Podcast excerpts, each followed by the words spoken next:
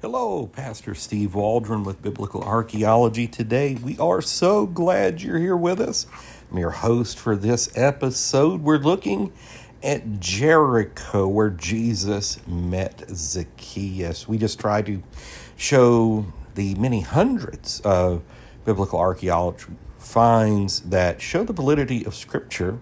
The Bible is true, and all of these historical you know, persons, places, things, objects, culture.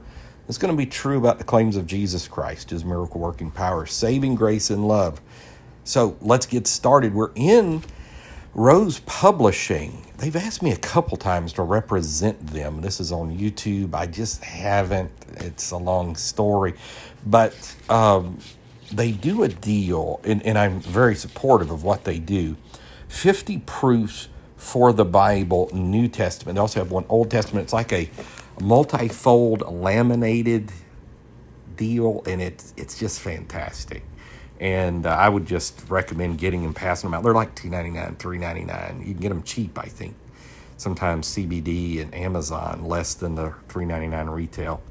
So Jericho, where Jesus met Zacchaeus, a wee little man was he. Remember from Sunday school.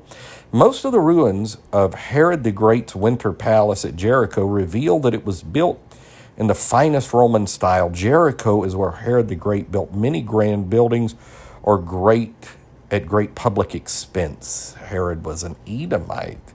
The Jericho of Jesus' day lay a few miles south of the Old Testament city, Jericho, was connected to Jerusalem by means of a 17 mile long road that ran through a steep valley. Isn't that the Good Samaritan Road there? Among the structures discovered there were Herod the Great's winter palace and a hippodrome, kind of like where they did chariot races, a stadium for horse races and other spectacles. Herod the Great was king when Jesus was born. Jericho was the city where Jesus encountered Zacchaeus, a tax collector. Jericho is also the setting of Jesus' story of the Good Samaritan. So Jericho's been excavated.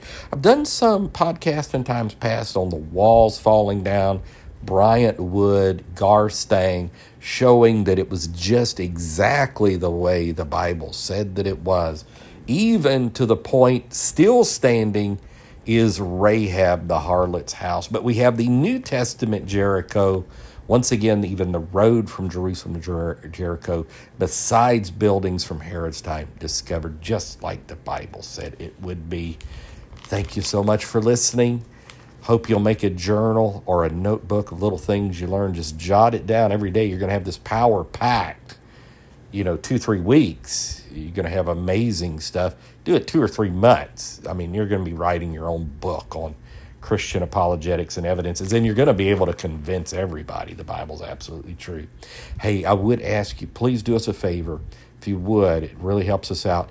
If you give us a five star review, subscribe, share with your friends, pray for us. Look at our playlist, listen to the past podcast.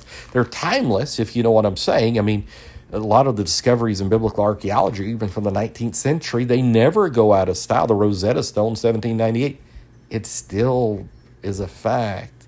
So we'd really appreciate it. And God bless you. You may want to listen to us on Facebook and YouTube as well. New Life of Albany, Georgia, Church I'm Privileged to Pastor, or newlifeofalbany.com. And go there, check out what's going on. But if you'd like to give, that's where you go give to. And we really greatly appreciate those of you that do. Also over at tithe.ly. Appreciate it. We just want to reach the world with the gospel. We'll talk with you later. Hope to see you again tomorrow. God bless. Bye bye.